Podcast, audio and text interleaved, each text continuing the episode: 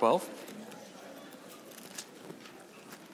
Hey, let's pray and let's get started. Lord, thank you for just the people you brought out this morning, just here to enjoy fellowship, but to learn, to grow in you, but Lord, to really just apply it to our lives and to live it, to go out there and really represent you in all that we say and do. We stop and say thank you for what you're doing, what you've done.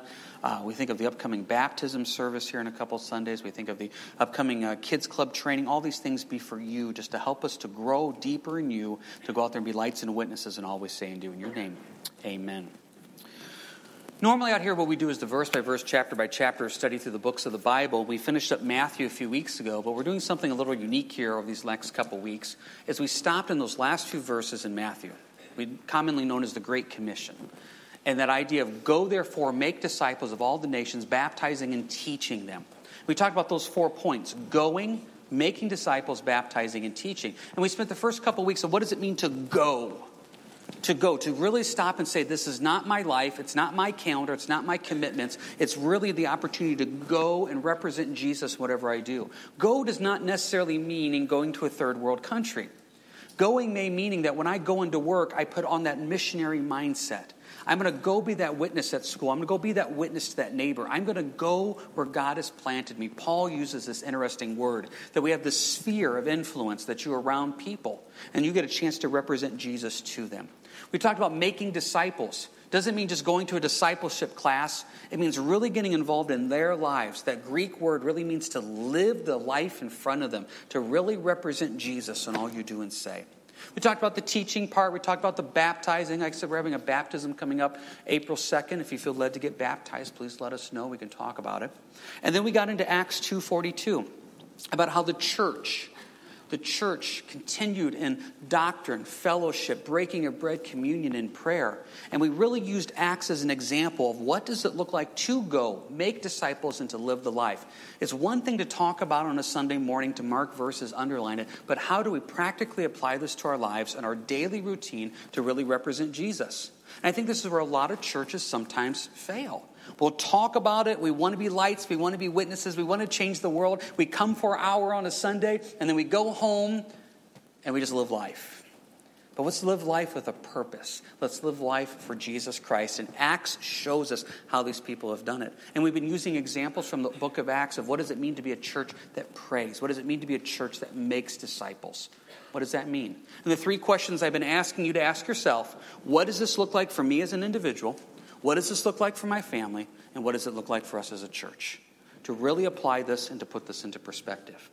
So that's what we've done the last few weeks. And what we're going to be doing here this morning is same concept, taking examples from the book of Acts, but now talking about these different gifts of the Spirit that the Lord has given us.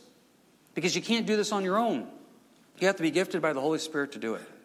Now, the gifts of the Spirit, I think, is something very important to stop and realize. Think back to your Old Testament history here Tabernacle Temple. You had this place called the Holy of Holies. One day a year, one man, high priest, could go in there on the Day of Atonement, and he made a sacrifice for the nation of Israel. So one day, one man had a chance to have a fellowship, if you will, with God. God, if you would, lived in that Holy of Holies. Well, when Jesus came and died on the cross, he tore the veil to the Holy of Holies. We studied that in Matthew. And we now have access to God anytime we want. The Holy Spirit now lives inside of us. If you're here this morning and you're saved, you're born again, think about this. The Holy Spirit lives inside of you. Paul said that you are a temple of the Holy Spirit. That's fascinating. That's amazing. Jesus said, I will never leave you nor forsake you. How is that possible? Because God is with us in the form of the Holy Spirit wherever we go, whatever we do. That's such an encouragement and blessing. It's also kind of convicting. He knows everything you say. He knows everything you let your eyes look at. He knows every thought you have that doesn't make it to your mouth. He knows. But this mindset of I'm a walking temple of the Holy Spirit representing Jesus. So often I see churches having this focus. Let's focus on Sunday mornings. For one hour on a Sunday morning, we're going to do everything we can. We're going to entertain you. We're going to bless you. We're going to make you love us. Then hopefully you come back next Sunday and we do it again and we judge everything off this one hour. No, no, no, no. The reason we're here this morning is because we want to desire to grow and go deeper in Jesus Christ. And I want to give you the tools to do that. And as you hopefully learn of these gifts this morning and you apply them to your life, your real ministry is not right now. Yes, there's times to minister to the people beside you at church. Please do that. But when you go to school, home, or work, that's when you're stopping and saying, This is where, Lord, I want to be used. I love Sunday mornings. I love the time of teaching. I love this. But the real fruit comes from the hospital visits, the discipleship classes, the interactions I have throughout the week with people. This is a blessing. But we only get a chance to get together for an hour a week. I want to give you the tools to do it on a regular basis. One of the things I do when I'm doing discipleship with the boys, every now and then I'll try to do something practical with them. A couple weeks ago, I went and I got all the tools out. You know, got the pliers out, the screwdrivers, crescent wrench, etc., and I laid them out on the table. And I said, Boys, I'm going to tell you what each one of these tools are. So we went through what pliers do, what crescent wrench does, etc. So I said, that way, when I'm working down in the basement and I'm old and lazy and I don't want to go upstairs, and I say, Can you bring me the crescent wrench? You know what to go grab.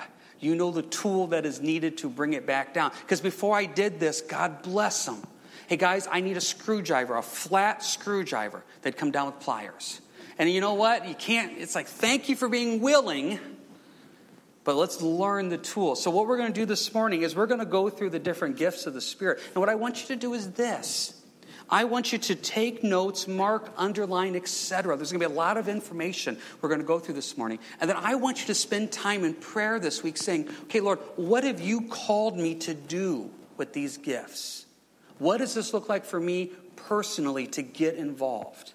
Now, a couple little points before we get into this. I can't tell you what your gifts are. Over the years, I've had people come up and almost be frustrated. You know, James, I want to serve. Tell me where to serve. I can't tell you where you're called. I can't tell you what your gifts are. I may have done that in the past, and I start realizing who am I to determine your heart and what you're called to do? Yes, I think you may be good at this. Yes, it seems like you have a passion for this, but you need to, in time of prayer and fasting, confirm that calling with the Lord. Take the week to do that. Now, one other point I need to mention, and the last time I brought this up, someone said I came across too harsh, so I'm trying to be very gentle with this. Every now and then I have people come up and tell me, I don't have a gift. Okay. Please remember what we're going to go through here this morning. If you are here this morning and you are saved, you are born again in Christ, the Holy Spirit lives inside of you, the Holy Spirit has promised that He's given you a gift. So, therefore, if you come and say, I do not have a gift, what you're really saying is, the Holy Spirit does not live inside of me, I am not saved. See, now I think that was gentle, correct? The last time I did it, someone came up and said, I don't have a gift. So I said, So you're going to hell then? I, didn't, I, I did not do a good job. My, my truth was right, but I did not speak it in love. So I have now been corrected. And so what I'm saying is this if you're here this morning and you are born again and saved, the Holy Spirit lives inside of you, it is promised you have a gift. Maybe you have not just seen that gift yet, maybe you have not seen that revealed, but you have one. And we're going to go through like 15 of them here this morning. So the first couple you may say, Not me, not me, not me. And you may find when you say, I think this is me, mark it, underline it, confirm it in prayer. Peter tells us, Make your calling and election sure. Sure. The Holy Spirit has something for you. And we're going to talk about what that is. So we have three passages we're going to go through one in Romans, one in 1 Corinthians, one in Ephesians. And then we're going to take these gifts, talk about each one individually, and some of them are actually going to go into the book of Acts and say, what does this look like to put this in perspective? I hope you see a gift that the Lord has used you for, and I hope you come out of this teaching this morning saying, I see the importance of doing something. Now we're going to build on this. So if you will, Romans chapter 12, please. Romans chapter 12. Verse 3. For I say, through the grace given to me, to everyone who is among you, not to think of himself more highly than he ought to think, but to think of soberly as God has dealt. Now, first thing you see when it comes to gifts, it's not about you. You don't get to choose your gift. You don't. You may have things that you like, things that you want to do, maybe things you feel led, but ultimately the Holy Spirit says, I have something for you, and it's not about you. You're supposed to be thinking about other people. Sometimes I see people want to pick a gift over what makes them feel good, over what brings them attention, glory, what have you. What we learned in verse 3 is you're not even supposed to be thinking about yourself. How can I use this to further the body of Christ? Think about Christmas morning. When you open that gift, you don't know what's in there. Someone loved you enough to give it to you. Now, you may have come up with a list. You may have come up with things you want, but you all have that crazy aunt or uncle that doesn't follow your list, and you have no idea. So when you open it up and you look at it and they say, Well, I was walking through the store and I saw that and I thought of you. You stop and you think, No, you didn't, because that is not me. You don't know me. There's going to be a time where you may get a gift and the Lord says, I want you to do this. And you're like, Lord, you don't know me. I don't do that. The Holy Spirit knows better than anything. Verse 4 For as we have many members in one body, but all members do not have the same function. You are here. You are an individual, verse 5. So we, being many, are one body of Christ and individually members of one another. This is something that you got to in your mind figure out. You are an individual with an individual personality, with an individual calling, and an individual gift. But God has asked you to use it in a group setting. That's a struggle for some of us. Because we like the individual, fly solo, what I call island Christian. You will not see that in the Bible. What you see from Genesis to Revelation is this concept of God wants us to work together as a group. Now, every now and then I run into somebody that says, well, I just do better on my own. That's not biblical. I don't really found a church I can click with. You're never going to find a church you agree 100% with. You're not here for yourself. You're here to minister. You're here to say, Lord, I want to be used by you. How can I help represent Jesus Christ in all I say and do? I am an individual but at the same time, I'm a member. And look at verse 4 all the members do not have the same function. We need to be thankful that there's different gifts.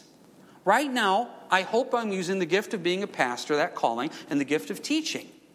Now, if we all came here on a Sunday morning and said we all were going to be the gift of teaching, we'd have hundreds of people lined up behind the pulpit to teach. Okay, who's taking care of the kids? Who's going to run the sound? Who's going to make sure the church is clean, the bills are paid, the lights are turned on? Who's going to come early to get ready for worship? Those are all gifts of helps, administrations, hospitality. We need all these different gifts. I think of the example of Vacation Bible School, one of the biggest outreaches we do. If everybody had the one gift of leadership, you'd have all these people running to run it. No, you need people with the gift of helps that work behind the scenes. You need people with the gift of encouragement to pray. You need people with the gift of ministry to show up and clean up. You need all the different gifts working together. And I'm telling you right now, as a pastor, I may be the most public gift that's seen standing up here and teaching, but I'm telling you, the gift that I love is the gift that helps. Is the people that behind the scenes just say, What do you need done? Let's get it done. What a blessing that is. Since people are serving behind the scenes, we're able to stand up here in front of you and say, Let's teach you God's word.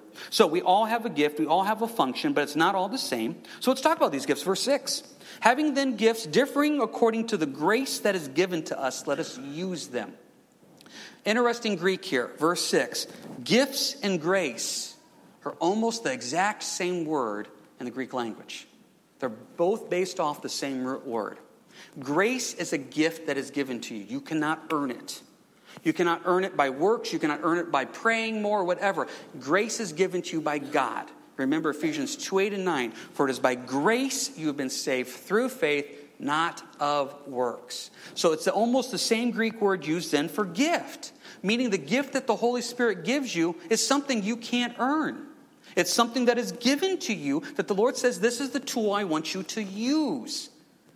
So I'm not good enough to get this one. Of course, you're not good enough to get any. The Holy Spirit blesses you, gives you. And at that moment in time, he says, This is what I need you to do. Maybe I'm in a situation I don't know what to do. Lord, I need the word of wisdom right now. I need that gift. Lord, I'm really struggling with this person and I see they're hurting. Lord, I need the gift of mercy right now.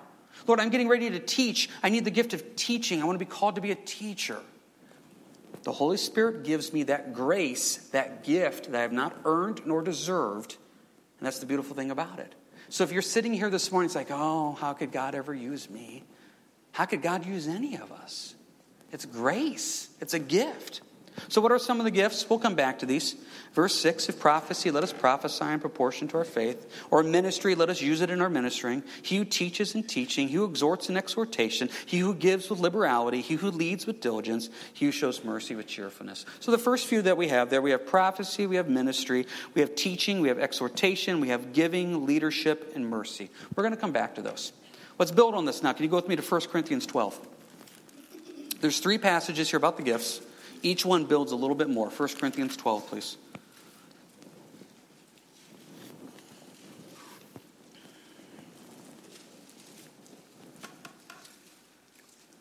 1 Corinthians 12, starting verse 1. Now, concerning spiritual gifts, brethren, I do not want you to be ignorant. He wants us to know it. I go back to the example with the boys with the tools. Boys, I want you to understand the tools. So, therefore, at the right time, at the right job, when you need a tool, you know which one to grab. I want you guys to understand gifts. So, when you're out there and you're thinking, I'm really struggling right now, I'm having a hard time see the finish line, I need the gift of faith. Lord, I hear you're asking me to give of my time, energy, and resources. This is a struggle for me. I'm honest, Lord. I'm selfish. I need the gift of giving. You know what tools, what gifts to ask for, to pray for, and say, Lord, would you please bless me with this? He doesn't want us to be ignorant of it. Verse 4 There are diversity of gifts, but the same Spirit. There are differences of ministries, but the same Lord. There are diversities of activities, but it's the same God who works all in all. Now, this is interesting. Verse 4 we've covered. There's different gifts. We've covered that but it's the same Holy Spirit taking all these puzzle pieces and putting us together as one. But it's the same Holy Spirit. Verse 5 there's difference of ministries, but the same Lord. Different ministries. You're not all called to the same ministry. If everybody was called to the ministry of the children's ministry in the back, we'd have no one to help in other areas. So there's different ministries that you're called to. And just because you're called to one doesn't mean you're not called to the other, or just because you serve in one means you should serve in everything. It doesn't mean that. You need to stop and pray, Lord, what ministry have you called me to serve in? Because you're called to do something. Now, what I see sometimes as a pastor is I see ministries wanting to be more important than other ministries. And I see sometimes someone who is in a ministry only has eyes for that ministry, and they don't see the big picture that's going on. Every ministry is unique and special in its own way. I'm thankful for the ministry of car care a couple weeks ago where we could do oil changes and service checks. Not everybody was called to that ministry, but those that were, thank you for serving. I thank you for the ministry going on in the back right now, children's ministry. Thankful for those people. Thankful for the ministries that we have of, of Kids Club or Prayer Chain or Garage Sale Giveaway. There's people that feel called to get involved in those ministries. Not everybody is called to be involved in everything. But we need to remember those ministries that we may not be called to I still want to pray for. I use the example all the time of all the different ladies' Bible studies we have. I don't show up at them. That would be awkward. But I can pray for them while they're going on. You may not feel led to go to the prayer chain, to the fairs to represent the Lord, but you can pray for those that do. We just did some mosque outreaches here on Friday and Saturday. You may not felt led to go, but I hope you were praying for us that did. Different ministries. But don't let your ministry don't become so blinded to it that you don't see the big picture. Quick story on that. I heard about this guy. He was telling the story of that he was attending church down in Florida. And this guy got saved and was just excited about the Lord. And he wanted to get involved he wanted to start serving. So, this idea that they had, they did this on Fridays. They would go to this homeless shelter and they would represent the Lord at this homeless shelter, give meals, etc., just really represent Christ. He went on Sunday afternoon after church and was just completely blessed by it. Absolutely loved it. It was passionate. This is what he wanted to do. He said, Lord, I found my calling. So he went to the guy that invited him, that was helping lead it up, and said, I love this. This is my calling. I, I want to do this. And the guy said, Great. We do it every Sunday. I'll see you next Sunday. So then the guy said, Well, wait a second. I forgot. Next Sunday is Super Bowl Sunday. I already have plans. The head of the ministry got really upset. Now, this is also a story about legalism. Well, if you love the Lord, you would be here. If you really love Jesus, you would come. If you really think this is important, you would stop everything you're doing and go down and do that.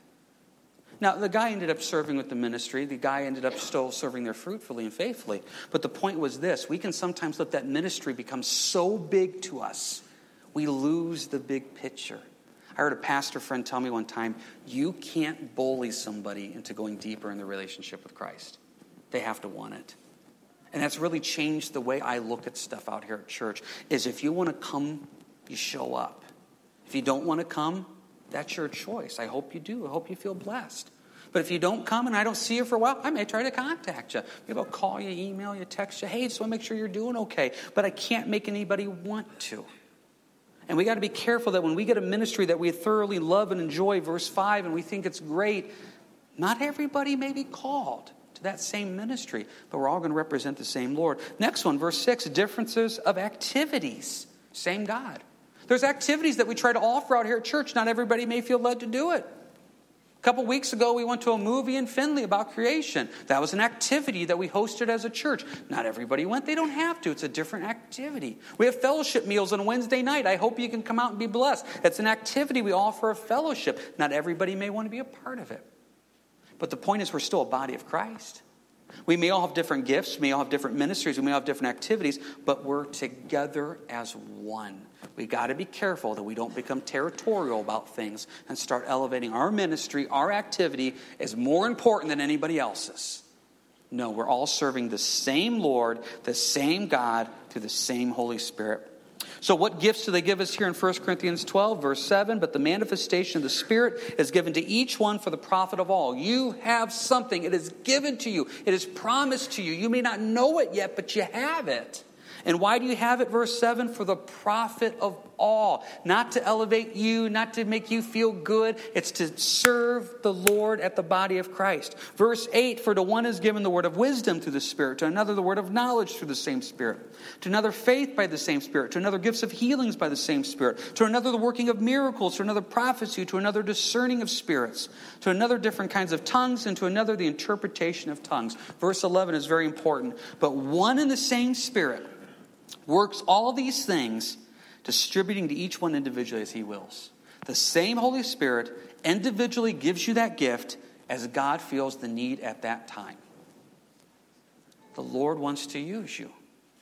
And there's going to be times as you go through these gifts, you're going to stop and say, once again, Lord, I need wisdom at this time. I'm praying for the word of wisdom. Lord, I, I really just see this opportunity right here. Lord, give me the words to teach, to show what you're doing. Holy Spirit, individually right now use this. But also pray for the church. If you see an area, it's like, wow, I wish the church had a better passion for this. Pray for the Lord to raise up those people to have that. Maybe the Lord is calling you to have that. If you have more time, I encourage you to read verses 12 through 31. Great passage there on the body of Christ working together as a team. We're not all eyes, we're not all feet, we're not what all. We need all the different body parts coming together. I encourage you to read that for your time of devotions. Time does not permit us to do that here this morning. Last one, and then we're going to start going through these. Can you go with me to Ephesians, please? There's three different passages. This one's probably the shortest one. Ephesians, please. Ephesians 4.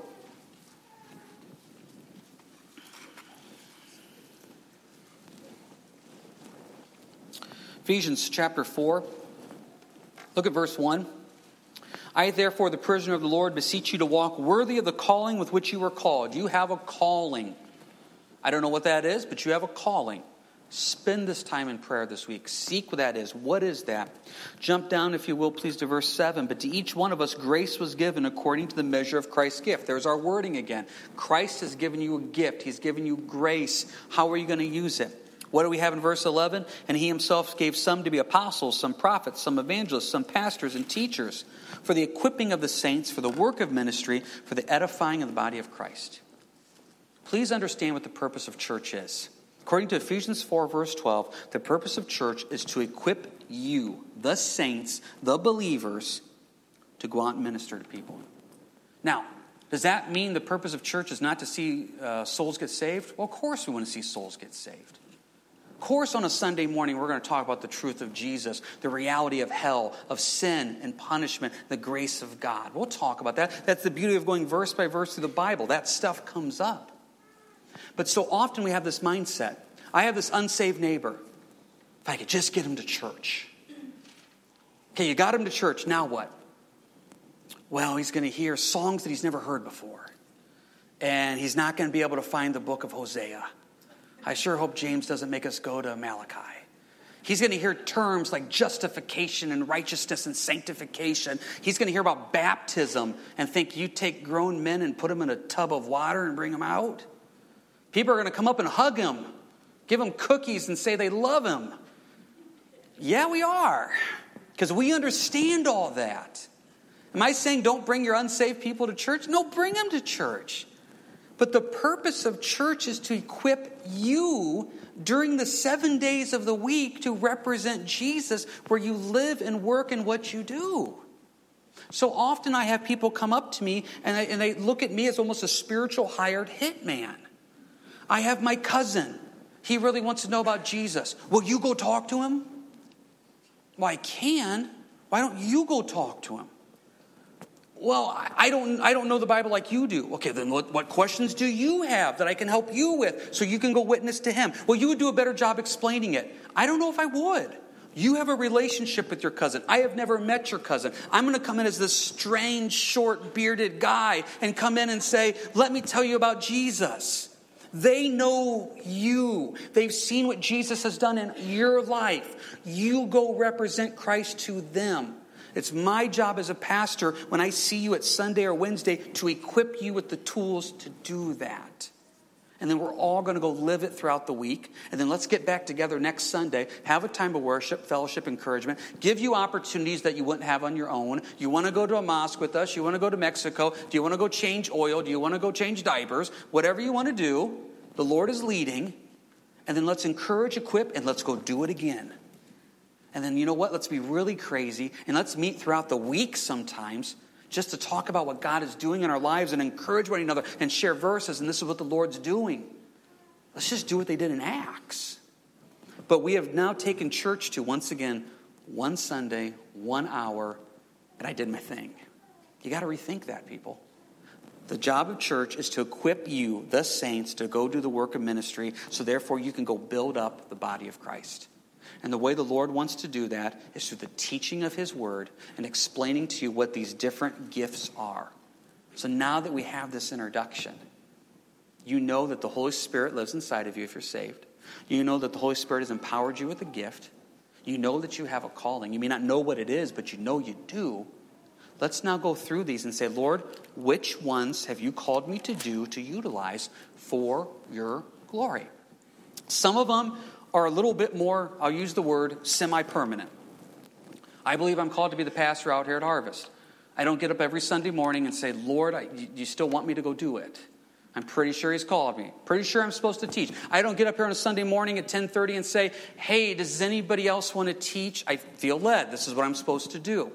So there are ones that you say, "I feel called to go do this." That's my calling. There are other ones when they pop up Lord, I need this. I need that word of wisdom. I need that mercy. I need this now. And we're going to go through all these. I encourage you, there's going to be a lot of information. Get a pen and paper, take notes. If you don't have a pen and paper, get one from your neighbor. They're a believer, just take it. You don't even have to ask for it because you're supposed to give it to them. Then spend the week in prayer. Spend the week in prayer. Now, you don't have to do this because I'm, I'm a sports guy. And you know what? The people that stand on the sidelines that don't play, they still get the ring if the team wins. If you're here this morning and you're born again and saved in Jesus Christ, amen. You won. You get to go to heaven for all of eternity. But you know what? I want to see you get in the game. And when you get in the game, guess what? You're going to get muddy, you're going to get dirty, and people are going to hit you. And sometimes it's going to hurt. And sometimes you're going to want to get out of the game and go sit on the sidelines. Using the gifts is getting in the game. And I just tell you right now is the most crazy, fun, exciting thing in the world. And I just, I, I cannot tell you the, the excitement of what happens when you actually get to stop and say, Lord, I want to focus on eternity. Before we get into the gifts here, I, am just to, I think now is a good time to stop. I just want to share uh, some testimonies of what's happened here the last couple week uh, days. As you know, we had Pastor George come uh, from Sudan. Um, we, we built a relationship with him over the last year. A group of us went up to Dearborn um, went to this Muslim community up in Dearborn. George said it was, was 99% Muslim. And we went door to door and invited the families there to a, a Christian VBS. We invited Muslim children to a Christian VBS. And I can't remember the exact numbers, but I think George said about 160 kids came through. 160 Muslim kids came through a Christian VBS. Just think about that for a second. Now, the Muslim culture obviously is very sociable very polite, very nice. And so, therefore, when you go door to door, you knock on the door and you get a chance to invite them. Hopefully, you start up a conversation. George, they may even invite you in, talk to you, etc.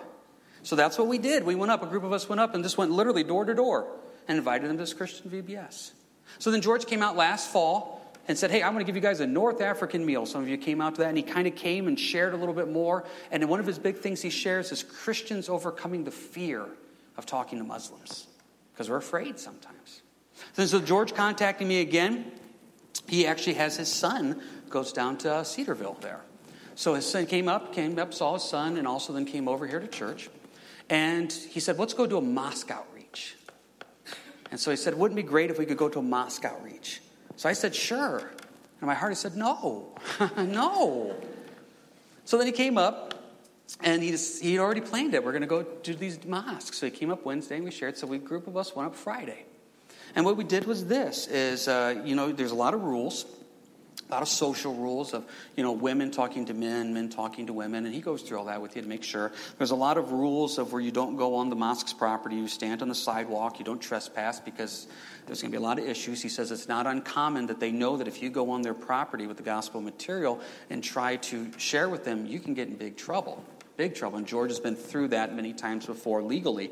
So what happens is uh, there'll be cars that are lined up coming out of the mosque, and you're offering them gospel material that sometimes they'll wave you back, and it's a lure to get you to go onto the property and then hand in, and the next thing you know, you're trespassing. So you follow the rules, you just do everything you're supposed to do, and you just offer them a gift. That's what you say. It's a very polite culture. Here's a gift. We'd like to give you this gift. They wrote on their window, they take it. We actually had people give us stuff back. One guy gave me candy. Now, think about this for example. You have to remember, part of their goal is to proselytize. So here I am trying to tell them about something. They're going to come back and represent their faith to me. So I got candy. I still kept it. Anyway, but the point is, you hand these stuff to them, and as you're talking, and you just you just open a door, and sometimes it's a brief little second. Hey, I, I, you know, peace to you. Here's this gift. Did you take it? Some people want it, some people don't. That's fine. You plant seeds. We're so used to American evangelism of I'm going to go tell you about Jesus and you're going to hit your knees right now and accept Jesus Christ. And then I'm going to come back to the church and say that I had 15 conversions, 13 rededications. It doesn't work that way with this. You go plant seeds and those people take that home. They may read it, they may watch it, they may throw it to the side, they may look at it a year from now, you don't know. But you just keep planting and planting and planting. Because you have to remember when, when a Muslim comes to leaving that faith, they're not just leaving their faith, they're leaving family, they're leaving culture, they're leaving everything, sometimes under threats of violence. It's completely different than from maybe somebody saying, I was Catholic and now I'm Lutheran. Or I was Methodist and then I became this. It's completely different. So you plant seeds. So, anyway, so we did that and we represented the Lord. Um, it was crazy. You know, it was Friday, the snow was coming down, it's wet, it's cold, you're standing there handing things out. But what a blessing it was. So, anyways, we're getting done. We're leaving. We're walking back to our vehicle. It's a couple blocks away. There was a vehicle that kind of uh, was following, for lack of a better word. George saw it and parked. And George said, Stop. We don't know what this vehicle is doing. Sometimes you have an individual that will not, in a group, talk about the Lord because they would not talk to you in a group. They want to talk to you individually. So you don't know for sure. And so this individual is there, is waiting. George says, Let me go talk to him. He asked us to pray. So George goes over and talks to him, and you don't know if it's somebody wants to know more, if it's somebody that wants to cause problems, if somebody's just following you to see where you're from, what are you doing. So we go over and talk to him, and they said the imam, the, the head of the mosque, would like to talk to you guys. So George said, "No, we're not. We're not going to do that because you know we're not going to go in. That's not what we're going to do." And he goes, "No, he really wants to." And he said, "Can you call the imam and see if he really means this?" So the guy doesn't call me. He says, "Just, just trust." So we walk back stand at the side of the property and it says, the, the would really like you to come in. And I remember I leaned over to George and I said, George, is this a setup? Because I don't know what I'm doing here. Um, and George goes, We're going to try this. So we all walked in.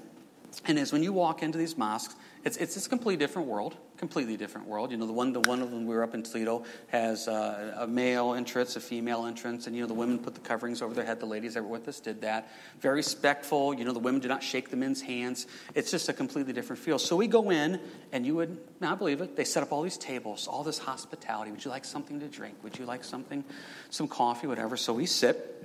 So then the imam comes in introduces us all, and we had a chance to meet him and talk. And next thing you know, the imam says, I'd like you to come into my office. So now we're going into the Imam's office. Now, he does not speak English very well that we can tell of, so he's speaking Arabic. George is speaking Arabic. And he starts out with a speech about how we all believe in Moses, we all believe in Noah, and, you know, these same faiths, etc., and being a good neighbor and all this other type of stuff, and offering us copies of the Quran and everything. And then it turns into, I'm sitting here thinking, here we are, sitting in this Imam's office. Feels like you're in a different world because everything is Arabic. And next thing you know, you're talking about Quran. And then do you have any questions? And next thing you know, you're talking about verses in the Quran that talk about Jesus and was Jesus sinless? And you just have this amazing conversation. I kept thinking, this is, this is Acts, where they would go to the synagogues and just start up conversations. and see where it would go. Sometimes it went really well. Sometimes they got arrested. Sometimes they got stoned. But you go and you represent the Lord. And so then they, we get and finish up the conversation. They gave us water, they gave us all this stuff, and we leave and, and we go back, and it's just like, wow, Lord, just planted seeds. Here we are in this guy's office. It's just kind of amazing. So the next day, Saturday, George said, let's go on a, a tour of another mosque. We're going to go to that tour of that big mosque off 75. You know that one right there.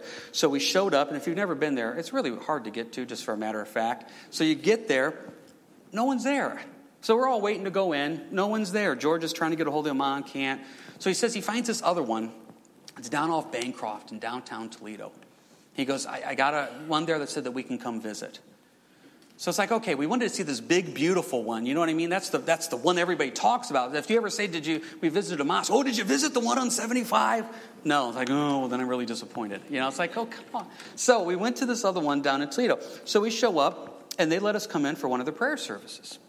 So there's about 10 guys there, 10 Muslims. And so as we're sitting there watching them, they set up chairs for us, once again, very hospitable.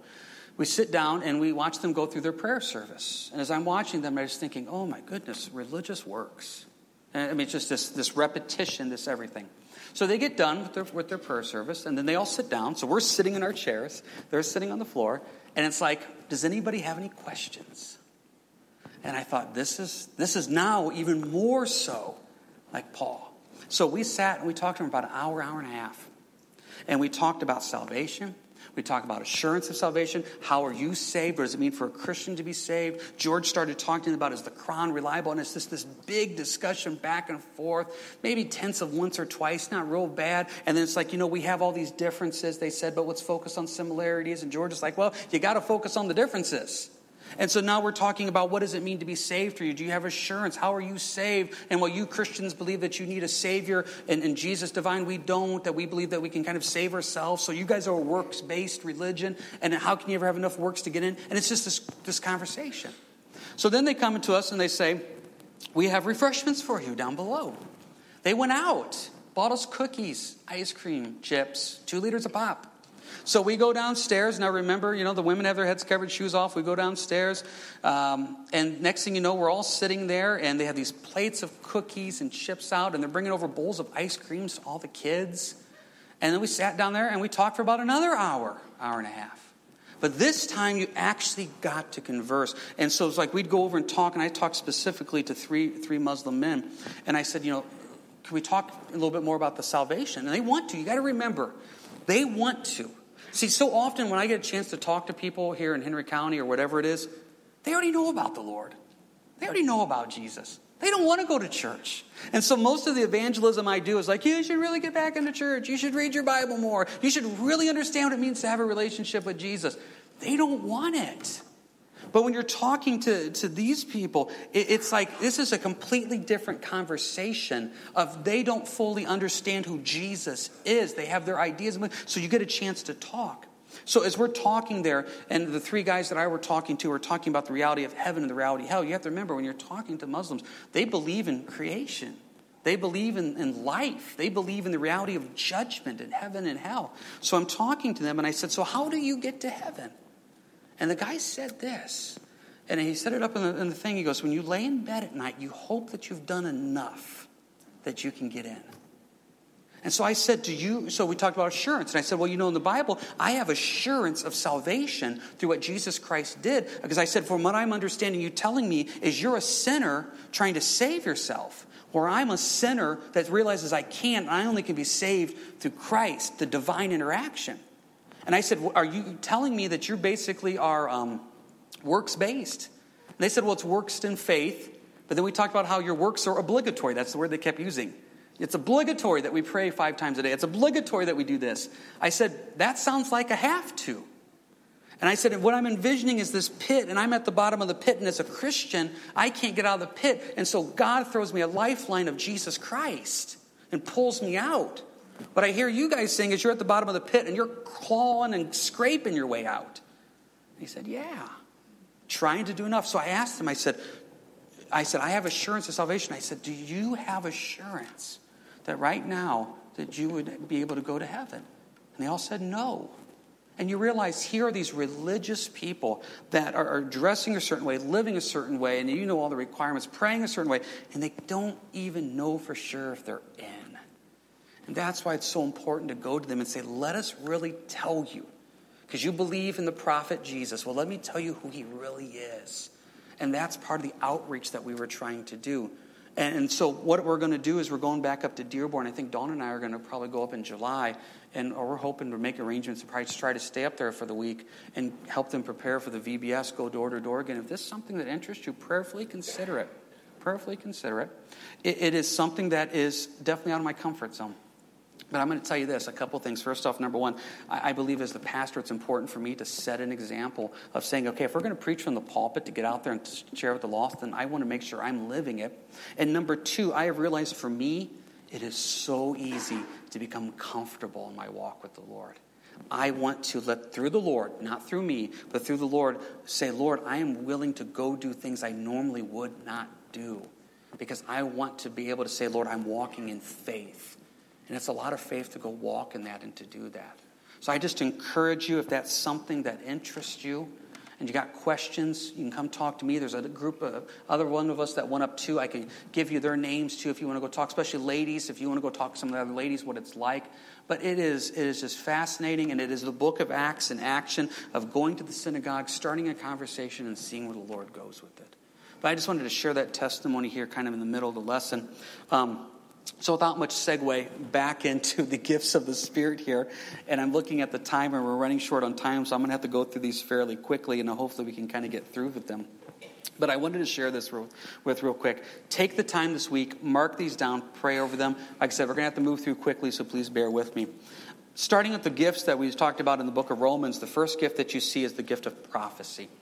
Gift of prophecy. I heard one translator say it like this prophecy is just a spokesperson for God. It could be foretelling, it could be forthtelling. What I mean by this is foretelling. In the book of Acts, in Acts chapter 11, there's this is prophet by the name of Agabus that prophesied that a drought was coming. That's foretelling. Most of the time, when you think of prophecy, you think of foretelling future events. That is a biblical concept, but it's also forthtelling. I speak forth for the Lord, I speak forth the encouragement of the Lord. If you're a note taker, write it down. Acts 15:32, Acts 15:32. Now Judas and Silas themselves, being prophets, also exhorted and strengthened the brethren with many words. That I'm going to speak forth for God in your life. I'm going to say, you know what? Remember, this is what the word says. This is what the Bible says. So, therefore, when you're going through a tough time, I want to speak forth for God to you. Remember these passages, remember these scriptures, remember God's goodness.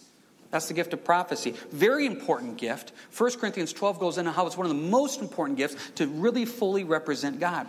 Next one, gift of ministry. Some of your translations may say gift of service, etc. A very broad gift. I ask you to keep your hand in Acts chapter 6 as we kind of move here quickly. Please see the gift of ministry in action. In Acts chapter 6, verse 1, now in those days when the number of the disciples was multiplying, there arose a complaint against the Hebrew by the Hellenists, those are Greek speaking Jews, because their widows were neglecting the daily distribution. So you had these widows that were not getting the food they needed. Verse 2, then the twelve summoned the multitude of the disciples and said, It's not desirable that we should leave the word of God and serve tables. Therefore, brethren, seek out from among you seven men of good reputation full of the Holy Spirit and wisdom, who we may appoint over this business. That's the gift of ministry, service. The widows need food. Would you please deliver food to them? Now, the problem with the gift of ministry and service, it's not that exotic. How did you serve the Lord today? I cleaned the windows at church. Thank you. How'd you serve the Lord today? Well, um, there was this gal that needed a ride to the eye doctor, and her vehicle wasn't working, so I picked her up and took her. That's the gift of service and ministry. Thank you. You know, if I get a call from a widow or somebody that says, My hot water heater's not working, I'm thankful for men with the gift of service and ministry. I can call up and say, Can you go over there and take a look at that? This is a gift that is so vital. It's just somebody that says, I'm willing to serve and work in a practical way, and I'm going to represent Jesus in my words and actions and how I do it. And if the Lord opens a door, I'll represent him. Gift of ministry service. Love that gift. Next gift in Romans, gift of teaching. Hopefully, that's what we're doing right now, presenting God's word in a practical, understandable way that you could take this, apply it to your life, and then go out and live it. Gift of encouragement, Romans 12. This idea of encouraging the brethren. What does it mean to have the gift of encouragement? I love the gift of encouragement. For me, the gift of encouragement is that person that comes up and says, I appreciate what you're doing. Thank you. You know, keep fighting the good fight. Gift of encouragement is that person had surgery and you send them a card, you take over a meal. You see how the gifts start intercombining. They have surgery, so I send them a card and take them a meal. What did I just do? Encouragement and service together. You start seeing these gifts come together. You may not know them. I still want to encourage them. I'm going to pray for them. Gift of encouragement through prayer. I don't go to the ladies' study on Monday or Friday, but I'm going to pray for them. Gift of encouragement. Acts 14, Acts 14, 22 says this strengthening the souls of the disciples, encouraging them to continue in the faith. Jump with me to Acts 14 real quick. This is one that's important to go look at this gift of encouragement to exhort them, to help them through times of life. Here, look at Acts 14, verse 22. I just read that they're strengthening the souls of the disciples, exhorting them, encouraging them to continue in the faith, saying, We must through many tribulations enter the kingdom of God. Okay, that's a great verse of itself. I want to encourage you. Yeah, get the full context though. Jump back to verse 19 of Acts 14. Then Jews from Antioch and Iconium came there, and having persuaded the multitudes, they stoned Paul, dragged him out of the city, supposing him to be dead. However, when the disciples gathered around him, he rose up and went into the city, and the next day he departed with Barnabas to Derbe. Okay, so Paul's witnessing. They don't like what he's saying. They take him outside, they stone him, looks like to death. Some people believe he actually died and rose again here, because if you study it out in Corinthians, he kind of talks about going to the third heaven. So then he leaves. I'd leave too. But look at verse 21. And when they had preached the gospel to that city and made many disciples, they returned to Lystra, Iconium, and Antioch. Go back to verse 19. That's where he just got stoned. And then he tells them in verse 22 we must through many tribulations enter the kingdom of God. That's the gift of encouragement and action. I just got stoned to death here. I'm going to leave. Oh, I'm coming back. I'm going to tell you to take a stand. Listen, some of you may have gone through rough relationships, rough health issues, rough mental, emotional, spiritual issues, and you kind of hide it. It's embarrassing. You don't want to talk about it. I don't want people to know. I'm telling you, part of your encouragement may be to go to somebody and say, Listen, I have been there. I have been there. Don't you think Paul's word in verse 22 is powerful? Where it's like, we must through many tribulations enter the kingdom of God. Oh, yeah, Paul, what have you done? I just got stoned here a couple days ago. You don't remember that? I'm living it. I'm living it. Gift of encouragement. Next one, gift of giving. You don't own it, it's not yours. It's not your house. It's not your car. It's not your time. It's not your money. It's none of yours. You just have this mindset of, Lord, I, I, it's yours. Why am I holding on to something? It is all yours. And it's just this generosity. And I've seen people the gift of giving, and it's like they, they really say, take it. They mean it. Take it. I don't, it's yours. It's the Lord's. How can this be used for Him? Of time, energy, resources, etc. Next one, gift of leadership. You can run a ministry. You can see the finish line. You can get people there. Gift of leadership is a very important gift. Go back to our passage here in Acts chapter 6. We've seen the gift of service, delivering the food. You see the gift of leadership. The 12 saying, It's not desirable that we should leave the word of God and serve tables. Therefore, brethren, seek out from among you seven men Leadership, these apostles stepped up and said, We got to take care of this. So, therefore, leadership. You also see the gift of administration.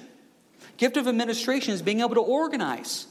There was a gift of administration going on in Acts chapter 6. So, right there's three different gifts service, leadership, administration. There are people that are called to keep things organized. If you call me up, listen, I'm telling you right now, I do not have the gift of administration. I don't have it. Rich doesn't have it. We don't have it. If you call me up and you say, hey, next Saturday, can I use the church? I have no idea. I don't have a clue. Pat's got a calendar has every single event on it. I will either tell you to contact her, I'll contact her, she'll come back, tell me if it's okay, then I'll call you back and make it sound like I know what's going on. Yeah, next Saturday's clear, I checked. I have no idea. And so what happens is sometimes people come up to me and they'll hear, like, hey, I heard the announcement about the sign up sheet to go to this and do this ministry. What are the details? I have no idea. I don't have the gift of administration. If I need to memorize it, I have to take a picture of it, or I'll say, well, let me call that person who's in charge, or here, this person's in charge. I am so thankful for people that have the gift of administration that keep things running, keep checkbooks balanced, keep the books going. Thankful for that. You know, CDs are sent out, they're mailed out. Someone with the gift of administration gets stamps around the address, puts them in the envelope, mails them. These are the gifts you don't realize, but they're so vital. Next one, gift of mercy. Somebody's hurting and you care. So you see that person that's over there in the corner and you don't know them, but you could tell something's just not right. Gift of mercy, I want to go over. You hear about that person that had surgery and you've never met them, but you're like, you know what? I, I need to write them a card. I, I need to go visit them. You know, you just that mercy, your heart hurts for them, hurts for them.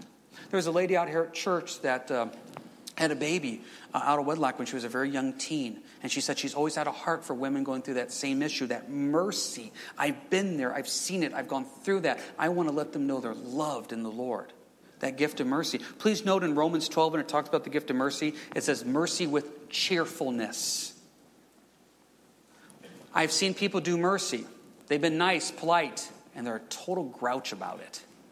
And their heart. That's not what the Lord wants. He wants you to do it with cheerfulness. So fine, you're doing it, but you're pain in the butt about it. That's not mercy with cheerfulness. We're supposed to represent the Lord. It's like, hey, thanks for doing it. Well, fine, I thought I should, had to. I need cheerfulness. Mercy with cheerfulness. Next one, apostle. Apostle means literally one who has been sent. It looks like we have the special 12 apostles here in the Gospels that did a special thing, special calling, special writing of God's word, etc. But here, when we talk about the word apostle, means one who has been sent. You may be sent to go do something. You have a calling to go do it. So, therefore, you have been sent to do that, and it may mean changing geographical locations, making sure that ministry gets going, one who has been sent. Next one, the gift of evangelist. Please note that all of us are called to evangelism. So please don't, I'm not an evangelist. I don't have to share the faith. You're all called to share the faith. Evangelists, though, is that special calling. And the people that I've seen that are evangelists, they present that gospel so clearly, so straightforwardly. I want to take notes over it because it's just so perfect. That heart for the lost. Pastor, teacher, hopefully that's what we're doing here right now. A pastor, I think sometimes the gift of being a pastor is you just see all what's going on with the flock.